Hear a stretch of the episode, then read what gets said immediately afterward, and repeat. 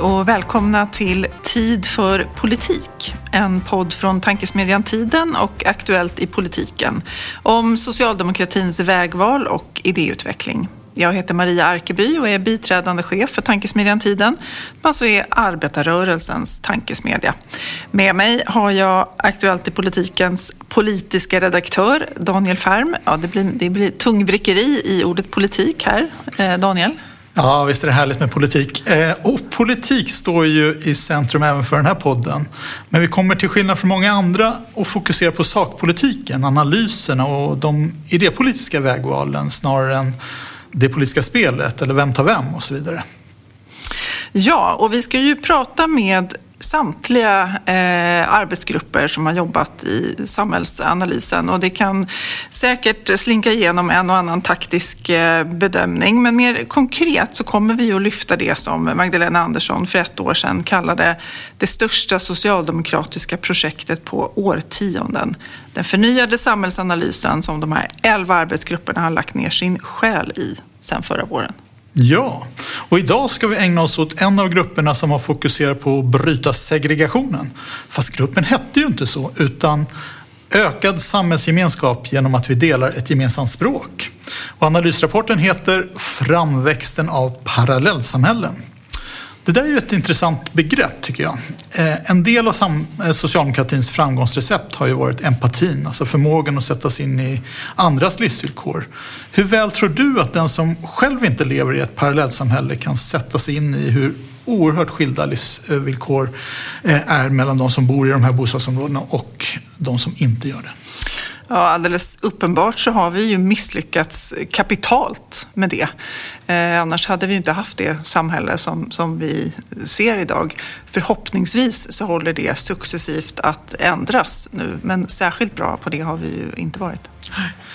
Man kunde ju kanske ha lyssnat en del på de som ibland lite slarvigt kallas för förortsfeminister som till exempel Nalin Pekgul eller Amineh Kakabaveh med fler. Eh, många av dem har ju lyft många av de här frågeställningarna länge.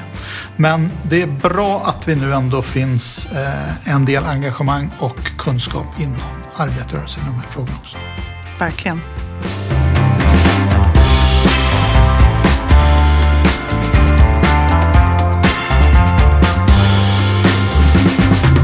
Med oss idag har vi dagens gäst, Lauen Redar. Varmt välkommen.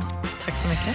Du är till vardags riksdagsledamot från Stockholm och eh, Socialdemokraternas kulturpolitiska talesperson. Men du har även varit sammankallande i arbetsgruppen om ett gemensamt språk.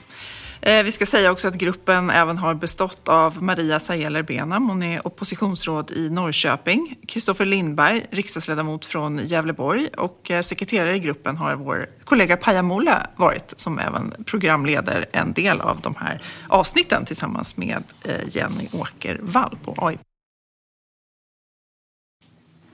Ja, men om vi ska gå rakt på eh, hard facts här nu som den här rapporten ju är fylld av. Börjar att diskutera så att säga de demografiska eh, förutsättningarna som ni lyfter i rapporten. Eh, dels så talar ni om att det talas idag över 150 modersmål i Sverige. Dessutom så pekar ni på att andelen av den svenska befolkningen med utomeuropeisk bakgrund har ökat väldigt kraftigt de senaste 65 åren. Från 0,1 procent 1960 till 7 procent år 2000 och eh, 19 procent eh, 2022. Eh, och sen är 27 procent av Sveriges befolkning har utländsk bakgrund. Är det här ett problem i sig? Det kan skapa man måste backa tillbaka för att säga att Sverige har historiskt 50, 60, 70, 80 till och med 90-talet varit ett rätt kulturellt och språkligt homogent land. Det betyder inte att vi inte har en ursprungsbefolkning eller att vi inte har nationella minoriteter och att vi inte haft arbetskraftsinvandring för under framväxten av den starka industrin efterkrigstiden eller att vi inte haft asylinvandring till detta land mot bakgrund av krigshärdar och militära kupper som har genomförts i länder. Eh, Chile väldigt påtagligt, eh, revolutionen i Iran påtagligt. Eh, med flera länder. Ehm, skillnaden ligger i egentligen den acceleration av invandring till Sverige som sker tidigt 2000-tal och framåt. Och med acceleration menar jag i termer av antal människor som har kommit till vårt land. Och att detta har skett i paritet med eh, en minskad offentlig förmåga att eh, ombesörja en god integration. Eh, tidigare grupper har mötts av en, en samhällspolitik som har byggt på full sysselsättning där eh, det gemensamma har kontroll över skolan och arbetsmarknadspolitiken. De grupperna som har kommit under tidigt 2000-tal och framåt har ju mött ett Sverige bortom detta sysselsättningsmål med en djupt privatiserad skola och därtill en, en arbetsmarknadspolitik som, som i stora led är privatiserad. Det vill säga man har lämnat integrationsansvaret primärt till marknaden att lösa och med det så skapas problem i ett samhälle, ett accelererande problem. Vi kan konstatera att i polisens rapport som idag beskriver att vi har 59 utsatta områden, vi har riskområden, vi har dessutom särskilt utsatta områden. Det är primärt i de här 27 kommunerna som, som eh, har fått vara bärande i, i mottagandet av de nyanlända. Mycket dels på grund av EBO men också på grund av Migrationsverkets eh, eh, placering av eh, av nyanlända. Sen vet vi ju också att social dumping sker i de här områdena.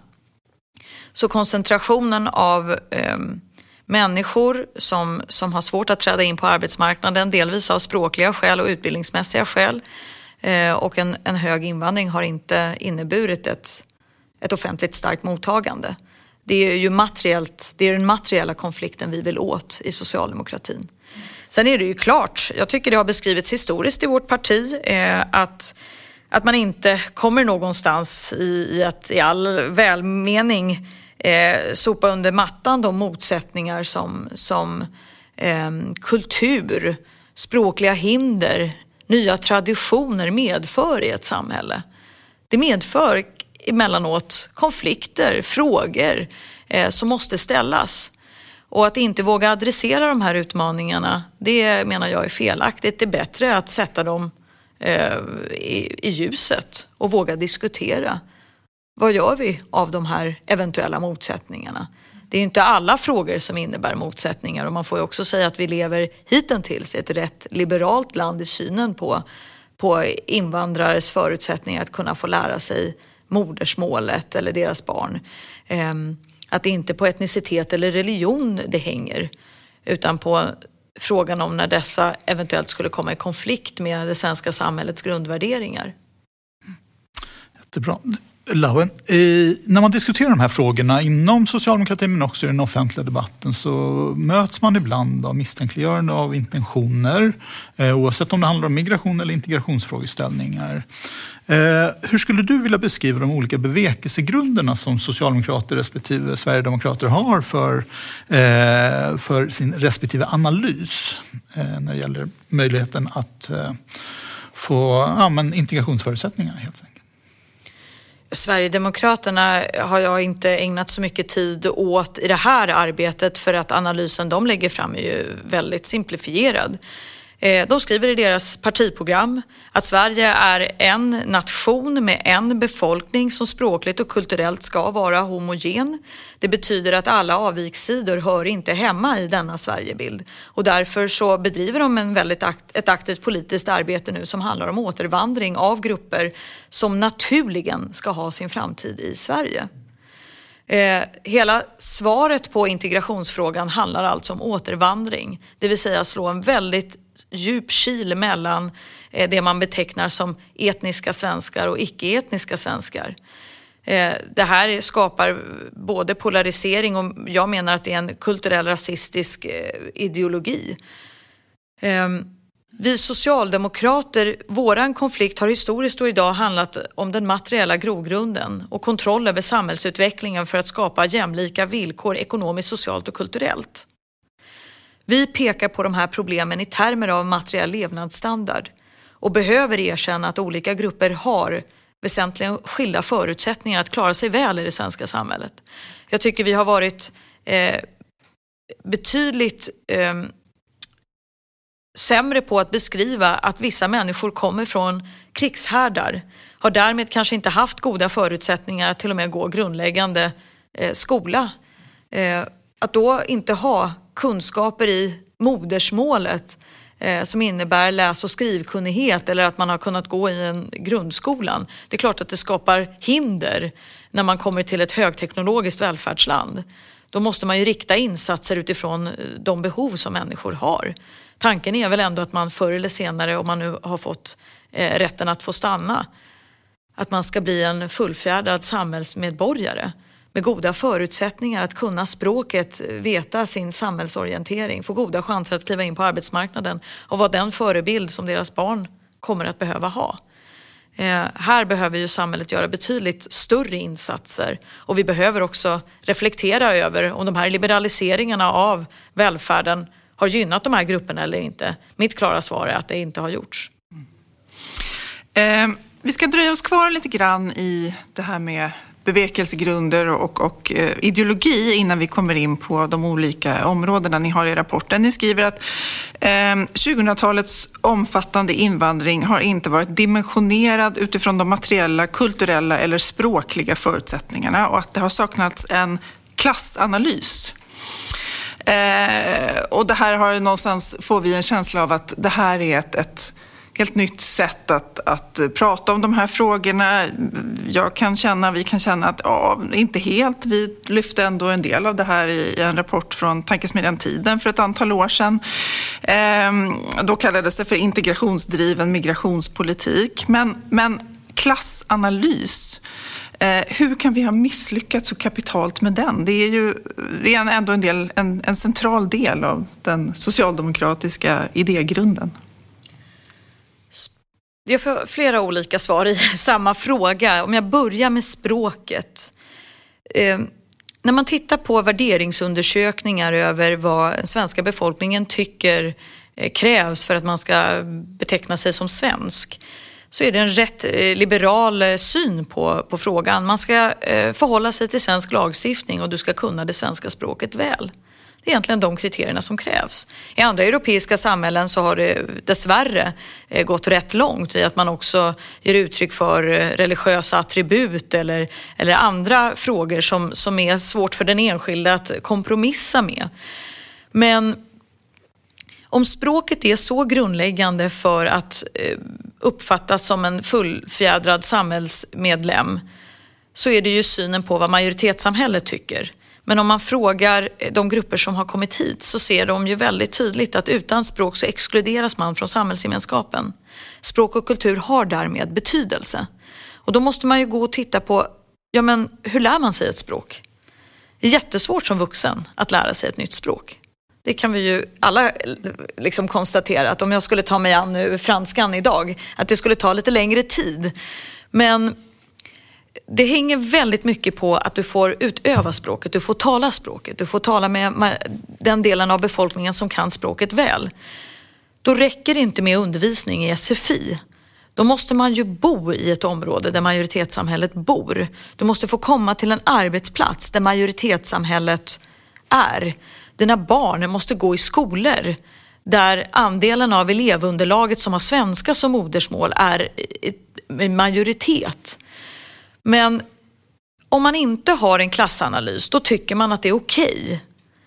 Att i redan samhällen där det råder hög arbetslöshet, där 30 procent av befolkningen lever på försörjningsstöd, där vi har till och med 80 procent, hela vägen upp till 90 procent av elevunderlaget i grundskolan har elever eh, som talar ett annat modersmål än svenska då blir ju det här, den här möjligheten att få lära sig språket och utöva språket rätt begränsat.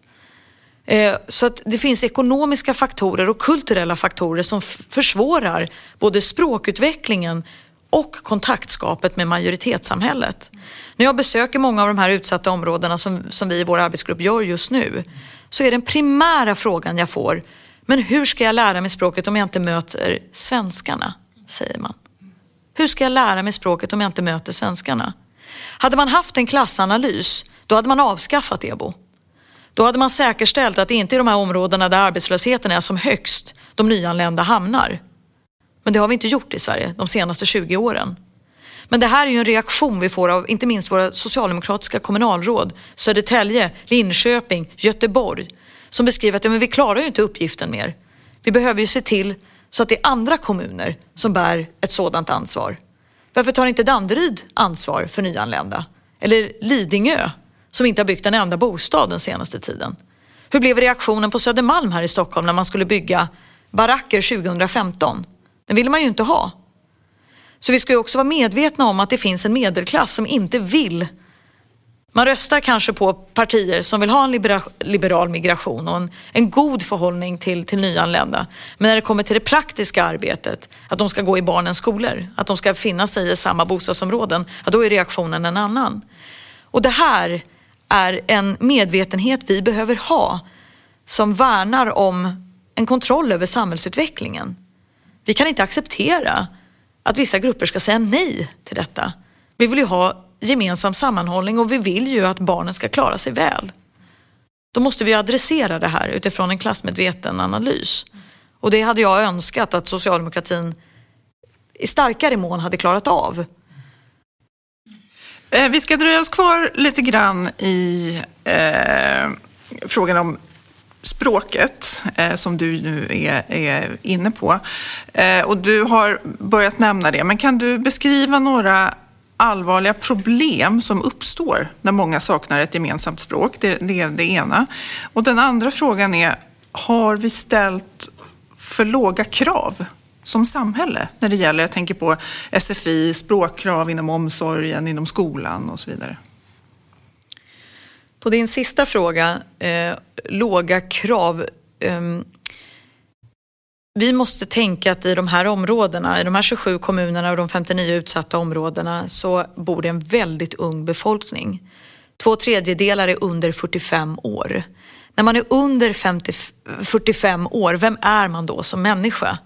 Det är, spelar ingen roll vilken etnicitet man har. Man har drivkrafter som människa oftast. Man har drömmar. Man vill vara en god förebild för sina barn. Um, man kanske bär en oerhörd sorg över ett hemland i förfall. Men man vill vara betydelsefull i ett samhälle. Jag har svårt att se att man inte skulle vilja vara det. Många av de eh, föräldrar jag har mött nu som lever på försörjningsstöd säger, men jag kommer ju ingenstans. Jag vill ta mig vidare, jag vill användas på ett bättre sätt. Och vissa kommuner inför nu eller utreder frågan om arbetsplikt om man lever på försörjningsstöd. För de människor som kan arbeta, inte för de människor som uppenbarligen inte kan det. Men det är ju en framkomlig väg för att säga att du ska inte behöva sitta hemma. Det är klart att vi som samhälle ska ge dig en plats. Att du ska få kunna eh, känna dig viktig och ha en plats att gå till, ett socialt sammanhang om dagarna, möta andra människor och med det förstärkas i ditt språk.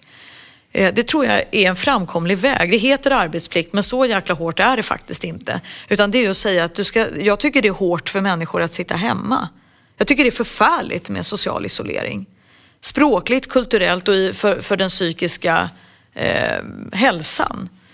Eh, så det här är ju efterfrågad politik i, i de områdena jag besöker och förvånas egentligen över att det här i den nationella debatten skulle anses vara hårt. Tvärtom. Det är till gagn för integrationen. Det som är hårt är ju att sätta människor i arbetsmarknadspolitiska program där man inte kommer någonstans. Här behöver vi utvärdera oss själva. Hur har det egentligen funkat med de här privatiserade programmen och, och företagen? Hur effektiva är de egentligen? Hur många av dem genererar jobb och hur många gör det inte?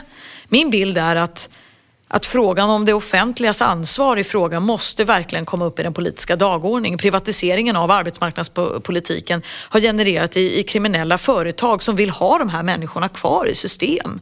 Det är ovärdigt. Min bild är att när man har dem i offentlig regi så innebär det att SFI jobbar mycket närmare yrkesutbildningarna. Att man kan jobba betydligt bättre med eh, de arbetsmarknadspolitiska förväntningarna som finns från näringslivet för att kunna se till så att den arbetskraften som, som finns ska kunna träda in i arbetskraften. Eh, närheten till näringslivet blir betydligt bättre. Eh, yrkesinsatserna blir också betydligt bättre. De kommunala programmen har visat sig ha betydligt bättre effektivitet. Eh, från det att man är nyanländ och, och träda in i arbete har ju gått bättre. Och jag ser också vilka kommuner det är som tar tillbaka hela arbetsmarknadspolitiken och SFI och i offentlig regi. Det funkar därmed bättre. Man får färre i försörjningsstöd. Eh, det här är en politik som vi måste våga prata om, att privatiseringarna har inte gynnat integrationen. Men med tiden har vi som land också, vill jag verkligen ge uttryck för, det beskriver vi inte i den här rapporten för det, det är en rapport som beskriver utmaningar. Men integrationen i Sverige har också sedan 2015 förbättrats på så sätt att vi har blivit duktiga på att utvärdera våra egna program. Det går snabbare idag än vad det tidigare har gjort. Vi har dessvärre utmaningar eh, hos de grupper som hamnade i arbetslöshet under 90-talskrisen, bor i de här områdena och hade, svårliga, hade svårt att träda tillbaka in i arbetskraften. Många av dem är utlandsfödda. Eh, jag tycker att det borde vara en en nationell angelägenhet när man har en siffra på 8,5 procent i arbetslöshet och där majoriteten är utlandsfödda. Vad gör vi åt detta? Vi måste ha en betydligt mer kraft... Vi behöver ha en kraftfull arbetsmarknadspolitik. Mm.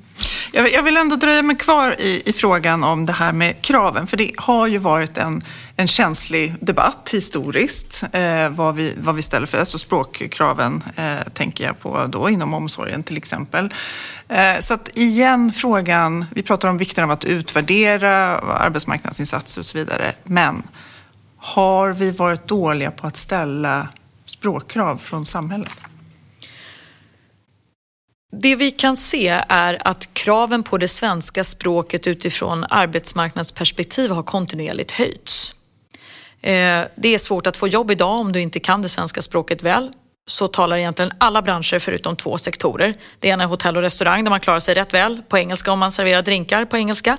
Det andra är högteknologiska ingenjörsjobb. Eh, det är inte primärt de här grupperna som behöver stora insatser. Eh, Restaurangbranschen givetvis vad gäller kollektivavtal men det är en bransch i stark omsättning. Eh, vad gäller högteknologiska jobb eh, som civilingenjör, det är, de grupperna klarar sig rätt bra. Men nu inför ju Tidöpartierna krav på eh, språkkrav för att bli svensk medborgare. Så vill även dessa grupper bli svenska medborgare som kommer att behöva genomföra språktester. Men det jag tycker är mer intressant är egentligen de rapporter som Kommunal har levererat under en längre tid, snart under tre år, beskrivit att eh, med de dokumentationskrav som krävs inom vård och omsorg för att ombesörja säkerhet vad gäller liv och hälsa så kommer vi att behöva vidta offentliga insatser för att säkerställa att kunskaper i det svenska språket finns inom personalgrupperna. Många av de som har jobb inom vård och omsorg är utlandsfödda svenskar. Många har ett väldigt bra språk, men många har det inte. Eh, därför så analyserar nu kommuner om införande av språktest. Vissa tittar på eh, personalansvar inom arbetsgrupper. Man tittar på olika metodiska frågor. Det här har ju inte kommit från politikens sida, det här har ju faktiskt kommit från professionens sida. Hur man jobbar med eh, språkutbildning inom arbetstid. Det har till och med Rinkebymodellen finns det en som heter, det finns en som heter Botkyrkamodellen. Norrköping testade nu språktest, Linköping håller på att analysera frågan. Alltså kommunerna är ju långt, långt längre än, än vad den nationella debatten har varit. Eh, det är oundvikligt att inte landa i slutsatsen att vi behöver stärka språkkunskaperna i det svenska språket eftersom vi har en stor andel människor i vårt land som behöver förbättrade språkkunskaper om man ska bli en aktiv samhällsmedborgare och kunna kommunicera med sin omgivning men också för att få jobb och inom ramen för det jobb man redan har fått kunna bli en, en, en duktig förskolepedagog eller eh, i, i äldreomsorgen vara en, en god eh, kollega till, till de andra och inte belasta sina kollegor med dokumentation exempelvis. Ha egen makt på sin arbetsplats.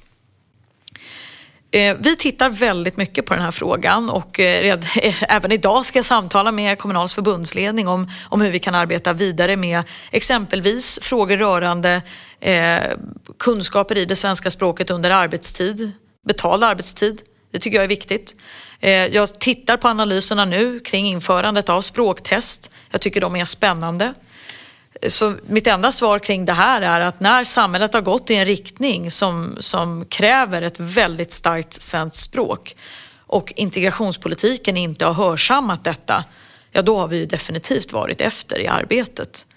Eh, men det här kommer nu. Vi måste också nationellt ombesörja frågan. Men det är en fråga om resurser.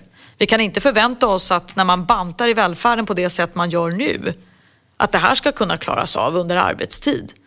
Eh, vi har haft en välfärd på svältkur, inte bara under de här åren, och nu är det väl alarmerande, men eh, under rätt många år. Insatser för bättre arbetsmiljö, för kunskaper i språk, det har ju inte mäktats med. Så att det är också en fråga om resurser vill jag understryka.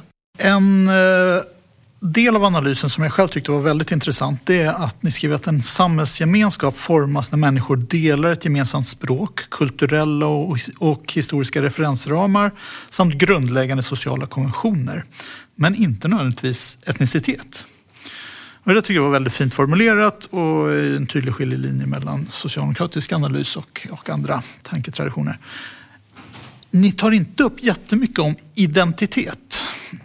Och du touchade på det i en kommentar tidigare. Där. Många som kommer till, eh, till Sverige har ju lämnat någonting också.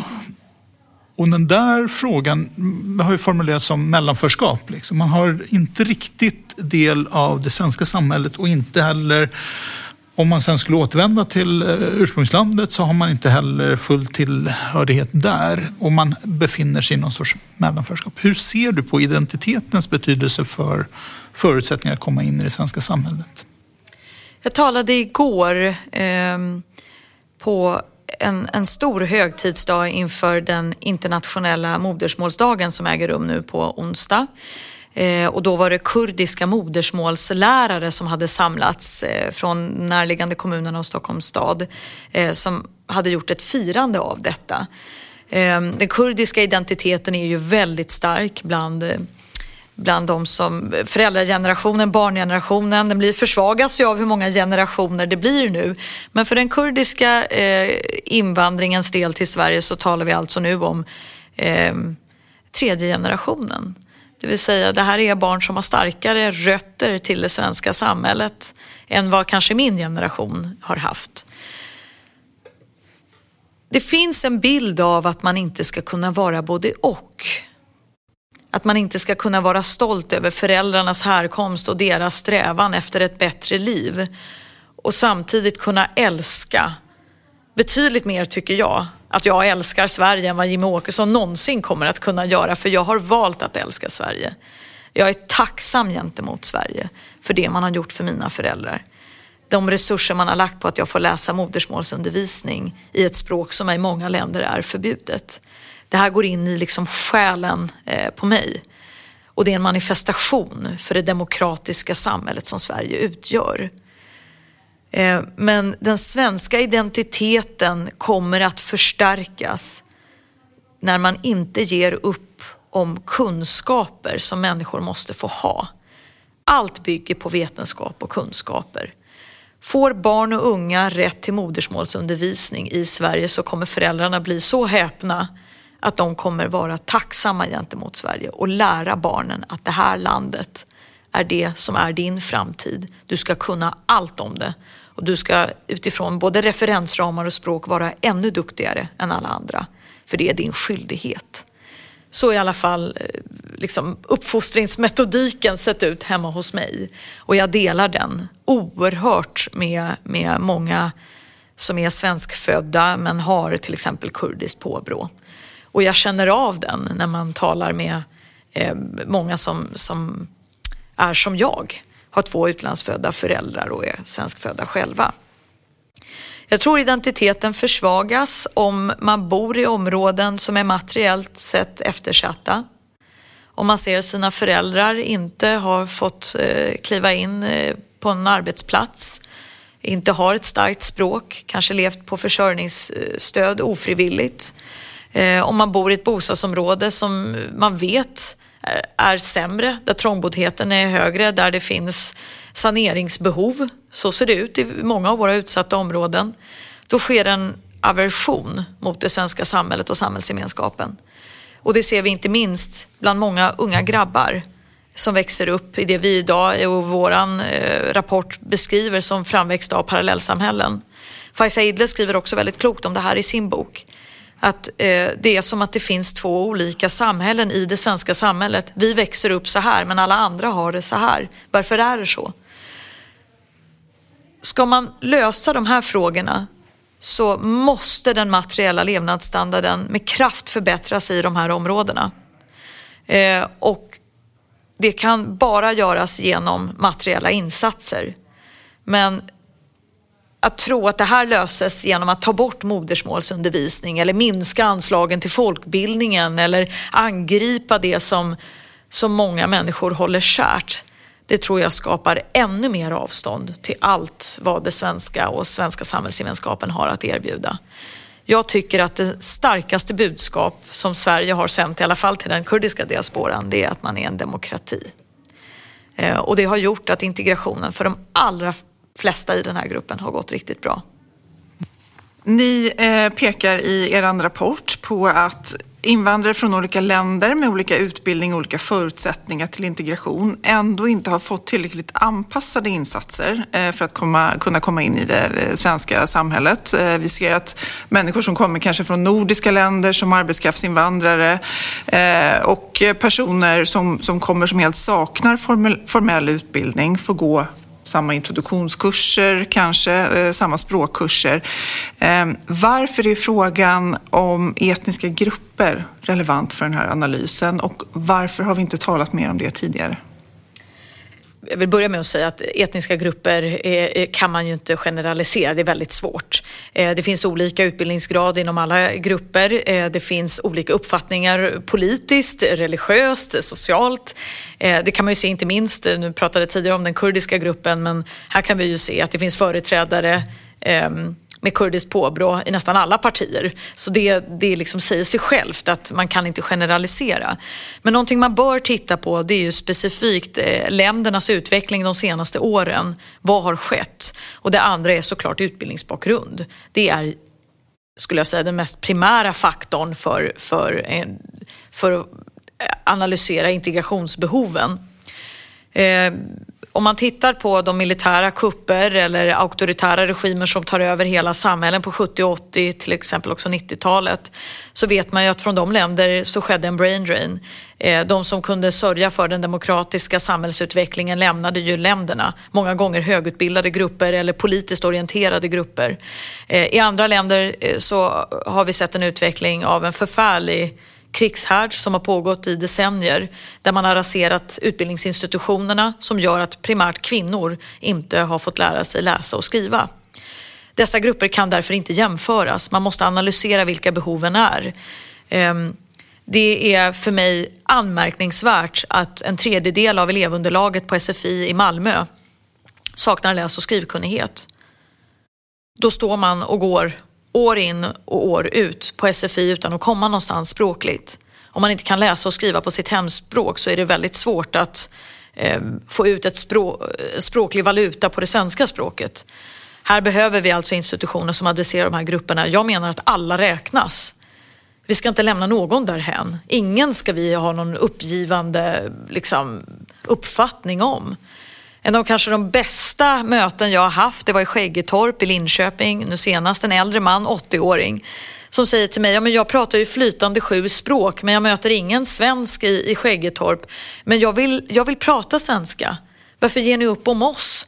Varför ska jag inte få möta svenskar? Jag, jag, vill, jag har år kvar att leva Men enormt engagemang. Han sitter ju på ett språkligt kapital som heter duga och vill verbalisera det ehm, med språklig valuta i det svenska språket.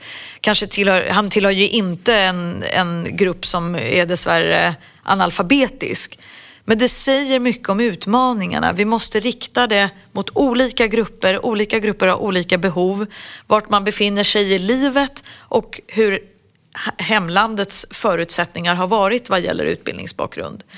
Men därför är det oerhört viktigt när det kommer till språket att eh, påtala vilket språkligt kapital man besitter i modersmålet och hur det kan växla ut i, i liksom språklig valuta. Eh, och det här är ju terminologier som, som man använder i språkkunskaper men det är oerhört viktigt för att förstå eh, hur vi ska främja en god integration. Men om man inte ser det här, ja då, då blir det ju inte så bra. Helt enkelt. Då kommer stora grupper halka efter systematiskt. Eh, och då låter vi den 80-åriga mannen som du mötte i Skäggetorp ta oss tillbaka till frågan om boendesegregationen. Eh, vi ska titta på lite fakta där. Eh, tre centrala delar av segregationen är, är bostadsområden, skolan och arbetsmarknaden. Då. Och bostäderna I Stockholmsförorten Rinkeby har 92 procent eh, utländsk bakgrund, varav hälften med bakgrund i Afrika. Drygt 16 procent av alla i Sverige som har utländsk bakgrund bor i något av landets 59 utsatta områden. Och bostadssegregationen i de tre svenska storstadsregionerna och i de mellanstora svenska städerna är bland de mest extrema i västvärlden. Eh, två frågor. Vad får den här segregationen för konsekvenser? Och förstärks den av att den infödda medelklassen kanske inte vill bo blandad? Du var inne på det lite tidigare med många nyanlända och utrikesfödda. Är det ett problem i sig? Om vi kommer till första frågan. Jag är så upprörd över att segregationen har accelererat. Jag är så upprörd över att barn som ser ut som jag, deras materiella levnadsstandard hämmas idag av att det är en fråga om arv. Det vill säga, det socialdemokratiska löftet i Sverige om omfördelande politik fungerar inte idag. Vi har liberaliserat alla kompensatoriska institutioner och vad gäller språk och samhörighet så har vi misslyckats med känslan av att vi bor tillsammans. Det här är det jag möter när jag pratar med barn och unga. Känslan av att man inte tillhör. Och man kan relativisera det med att säga, ja men så såg det ju också ut i arbetarklassområden tidigare. Men när du har den etniska dimensionen av fattigdomen, då blir det mer allvarligt. För då finns det goda förutsättningar för partier att profitera på att det här är en etnisk primär fråga. Men för oss som inte har gjort uppgiften så ser vi också framväxt av antidemokratiska tendenser i området kring religiös fundamentalism. Brist på tillhörighet skapar radikalisering. Den omvända vägen. Hedersrelaterat våld och förtryck mot kvinnor är rätt påtagligt i många av de här områdena. Kvinnornas frihet relativiseras och jag, jag kan inte acceptera det här. Så vi har alltså en bostadsmarknad idag, det är en marknad, vi har inte en social bostadspolitik. Vi bygger inte bostäder, det gör att drygt 250 000 unga kan inte flytta hemifrån. Allra värst är det för barn som saknar kapital i hushållet. Och så har det blivit med hyresrätterna. Du behöver en miljon kronor i de stora storstadsregionerna på banken för att överhuvudtaget kunna flytta. Det är så det ser ut. Vilka kommer inte kunna få flytta hemifrån? Det är barn som bor i de här områdena, för det finns inte kapital. Vi måste göra någonting åt allmännyttan. Vi måste göra någonting åt bostadspolitiken som har kraftfulla effekter på den här inlåsningen. Det är det som den här segregationen innebär. Den är relationell. Det betyder att låginkomsttagare bor i ett område och höginkomsttagare bor i ett annat område. Och den segmenteringen eh, har förvärrats under de här 30 åren och det är ju egentligen det Delmos ger uttryck för i sin rapport om bostadssegregationen. Allmännyttan har blivit en fråga om att de allra fattigaste bor i de här områdena och är en del av hyresbeståndet. Nu kan partier som förespråkar marknadshyror och social housing få liksom gehör för sina argument medan vi alla vet att hyresrätten är ingen social housing. Vi lämnar inte människor därhän. Det blir inte eh, liksom ett bostadsbestånd man inte investerar i. Men vi ska ha goda bostäder för alla. Då måste vi ju fundera på hur det här ska gå till. Jag tycker trångboddheten och segregationen är en, en av de farligaste effekterna för de här barnens levnadschanser. Det borde vara en angelägenhet för alla politiska partier att lösa detta. Din andra fråga var? Ja, det var eh, om den här problematiken förstärks av en viss ovilja att, alltså att medelklassen inte vill att vi ska bo mer blandat än vad vi gör idag. Ja, det finns ju tydlig forskning som säger att blir för många elever eh, med alltså, utländskt påbrå. Eh, det, det, är en obehaglig forskning, men den mm. finns. som säger att eh, är det för många av elever med ett visst eh, påbrå i ett klassrum då börjar föräldrarna flytta på sina barn. Och det här är ju egentligen de mekanismer vi har skapat med marknadsskolan. Den är förfärlig. Vi har väsentligen sämre skolor i de här områdena och marknadsskolan har, har bidragit till att befästa det. Det man gjorde i Skäggetorp var att stänga ner grundskolan som gör att man har placerat eh, några elever i en annan skola och några elever i en annan skola. Och jag vill bara understryka att det är ett moderat kommunalråd som har fattat det här beslutet. Han menade att det var det viktigaste beslutet han kunde fatta i sitt politiska liv. Att barnen inte skulle gå i en så dålig skola och att den sociala omgivningen för språk, för integration, för goda eh, förutsättningar i framtiden eh, var det han säkerställde med det här beslutet. Mottagandet har sett jättebra ut. Jättebra. Eh, de som fick elever från Skäggetorp kan se nu språklig eh, progression hos alla elever, goda utbildningsresultat. Men det kräver planering och det kräver ett gott mottagande. Eh, och det kunde man ombesörja här i, i Linköping. Farliga med marknadsskolan det är ju om nu en entreprenör som har bestämt sig för att man ska öppna skola i Skäggetorp drar tillbaka alla de här eleverna. Det är ju det som sker i andra kommuner som, som har gjort detta. Så vi måste få ett stopp på den här fria etableringsrätten. Jag menar att de kommunala politikerna ska vara de som fattar beslut över elevunderlaget och skolpolitiken. Men vi har ju inte fått en kommunalisering av svensk skola. Vi har fått en privatisering av svensk skola. Mm. Om vi eh, fortsätter på eh, skolsegregationen så den socialdemokratiska grundtanken om en skola som en mötesplats för elever med olika bakgrunder den eh, är ju ganska fjärran i många eh, inte minst utsatta områden, men, men generellt, faktiskt inte bara där, också ni beskriver ju också att en väldigt stor andel av skolorna i Sverige, där är det tvärtom. Där är det väldigt få eh, skolor som har eh, elever med utländsk eh, bakgrund. Så det är åt båda hållen. Men vad skulle du säga är huvudproblemet, kortfattat, med skolsegregationen och hur den samverkar med boendesegregationen? Den har total samverkan med boendesegregationen. Mm. Så det är klart att det som kanske har varit den högerdrivna debatten om att börja bussa elever, det är ju inte det vi föreslår. Men det är ett symptom på den stora utmaning vi har. 50 procent av eleverna klarar sig vidare till gymnasieskolan. Det är ju en tickande bomb. Hur ska dessa människor hamna i arbetskraften? Hur ska det gå för deras framtid? Hur ska det gå för Sveriges framtid? Om en halv miljon människor lever i de här områdena och det här är resultatet för deras barn. Vi, allt måste gå. Det är därför vi säger att vi behöver historiska insatser. Det handlar om bostadspolitik, det handlar om arbetsmarknadspolitik och det handlar om skolan. För om man har en bostadspolitik där man verkligen har en blandad eh, bebyggelse med där villaägarnas, hyresrättsinnehavarnas och bostadsrättsinnehavarnas barn går i samma skola, då uppnår du den här blandade skolan eh, som är en mötesplats. Men så ser det inte ut. Så att, eh... och sen måste man ju också fundera på om, om man ska förstärka segregationen på båda områdena. Alltså, är det helt riktigt att samtliga nyanlända ska hamna i de här områdena? Är det riktigt att den sociala dumpingen ska få ske i områden som redan har stora utmaningar? Det är ju så kommuner beter sig idag. Eh, och det, det är ju fullständigt ohållbart.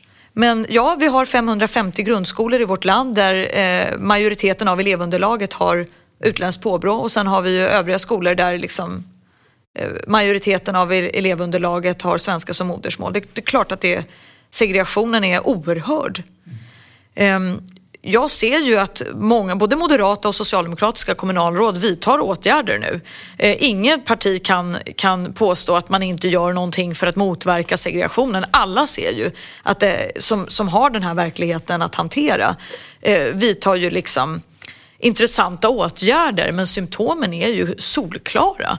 Det bygger på bostadssegregation, det bygger på att vi, vi lever som vi gör idag. Mm. Och jag menar att det är inte hållbart för kulturell sammanhållning i vårt land.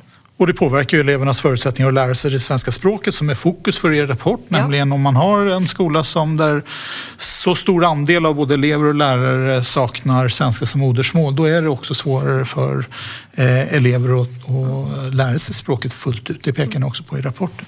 och kulturell samhörighet, ja. som är det där som man kanske inte kan mäta.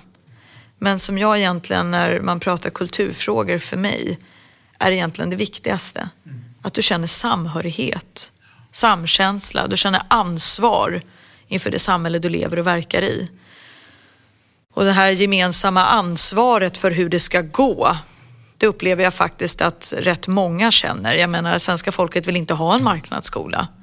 Man vill ha att barnen möts. Mm. Man vill ha en välfungerande integration.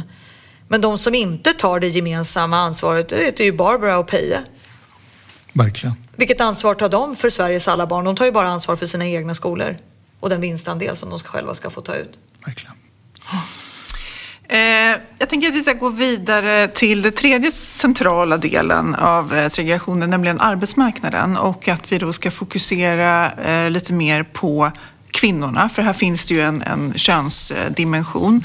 Eh, var tredje kvinna som är född utanför Europa står helt utanför eh, arbetsmarknaden. Många har kommit hit som anhöriginvandrare, inte minst från Afrika, Asien, eh, Mellanöstern.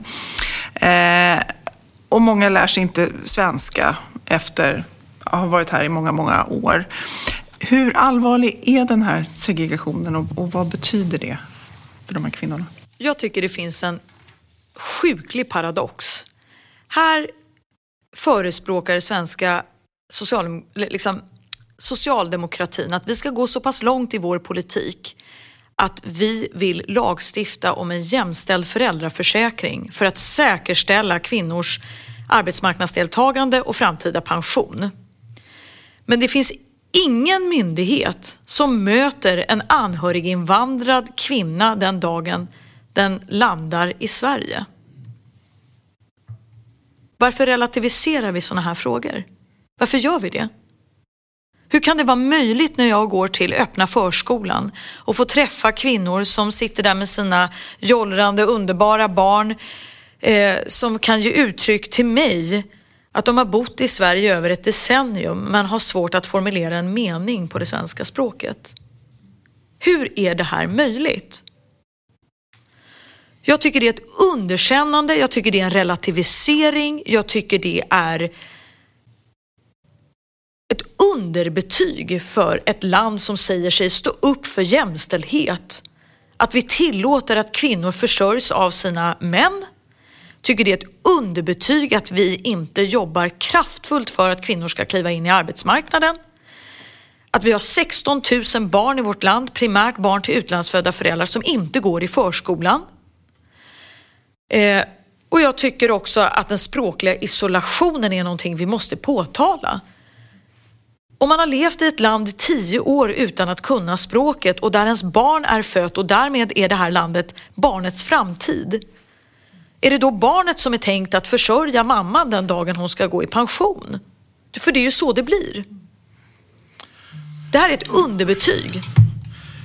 Hur ser du på det, det, finns uppenbarligen strukturella problem här, men hur ser du på individens eh, förutsättningar att kunna komma in på arbetsmarknaden om man möts av eh, rasism och diskriminering? Hur allvarligt är det problemet?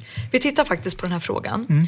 eh, och vi kan se eh, diskrimineringsombudsmannens eh, anmälningar som kommer till diskrimineringsombudsmannen kring rasism, diskriminering som sker i arbetslivet.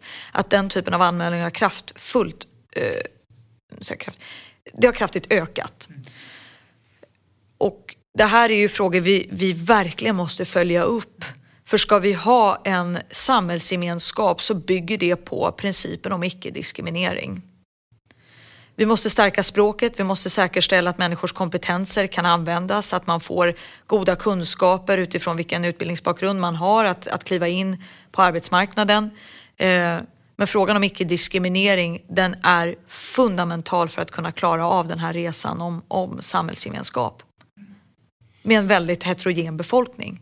Så vi tittar på den här frågan, hur många exkluderas på basis av diskriminering? Mm. Eh, och är det verkligen eh, det kommer inte, vår arbetsuppgift ligger inte i detta men jag, jag personligen tittar ju på frågan eh, om man ska förbättra förutsättningarna för diskrimineringsombudsmannen att kunna väcka väcka åtal i de här ärendena? Är det verkligen bara praxisärenden som ska väckas? Jag tycker att det ska vara tydligt att det ska kosta att diskriminera i Sverige. Hur omfattande det här problemet är, det, det har jag inte jag en klar bild av, men jag ser att anmälningarna ökar och det är bekymmersamt nog. Eh, Lauen, jag tänker att vi ska börja eh, avrunda. Eh, och och eh, då, vi ska ju inte komma in i verktygslådan än, det kommer så småningom. Men er analys tar avstamp i eh, en tid, säger ni, där den svenska gemenskapen håller på att eroderas samtidigt som demokratins verkningskrets är historiskt svag. Och ni säger att en förutsättning för att möta vår tids problem är att demokratin tar tillbaka kontrollen. Vad betyder det? Vad är det vi ska ta tillbaka kontrollen över? Det finns en riksdagsmotion undertecknad Ingvar Carlsson kring just integration. Och hans slutsats i den motionen är att samhället måste ha kontroll. Och det, är ju, det här är ju idag en, en, ett ord som högerextrema partier profiterar på. Men att egentligen ha kontroll över samhällsutvecklingen, det har, det har varit arbetarrörelsens mantra. Man har kontroll på arbetslösheten för att inte öka polariseringen i befolkningen. Man har kontroll på att det går bra i skolorna. Eh, med det kan med kontroll över produktiviteten så kan man också omfördela eh, genom tillväxten. Alltså, alla de här frågorna är, är, en fråga om att politiken styr, att det är det allmänna som styr samhällsutvecklingen. Och det är därför vi beskriver i vår rapport att idag är det inte det gemensamma, det demokratiska som styr samhällsutvecklingen. Den är, verkningskretsen är historiskt svag. Vi styr inte över hur resultaten i skolan ska bli för vi har inte musklerna Eh, när vi har fri etableringsrätt, när vi har eh, den valfrihet som nu är på plats och privatiseringen i skolan. Vi har knappt kontroll över arbetsmarknadspolitiken och vi har inte heller eh, kontroll över eh, bostadsutvecklingen i vårt land. Klart att det här omöjliggör en god integration.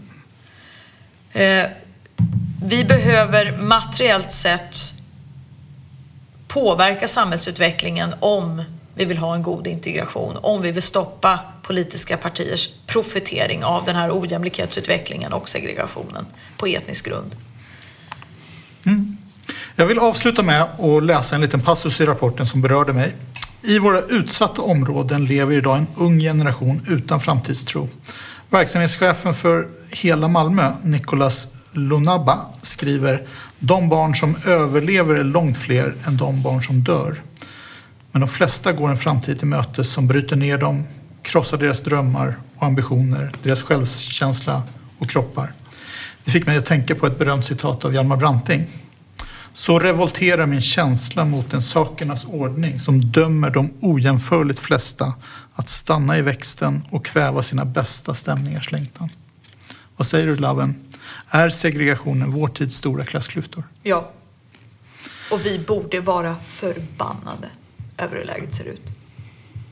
Tack, instämmer. Tack så mycket för ett eh, fantastiskt fint samtal och en eh, mycket läsvärd rapport. Kan rekommendera alla lyssnare att eh, kika på den. Ligger på Socialdemokraternas hemsida och se fram emot nästa steg som kommer senare i år när ni ska komma med några idéer och förslag framåt också, reformförslag. Tusen tack.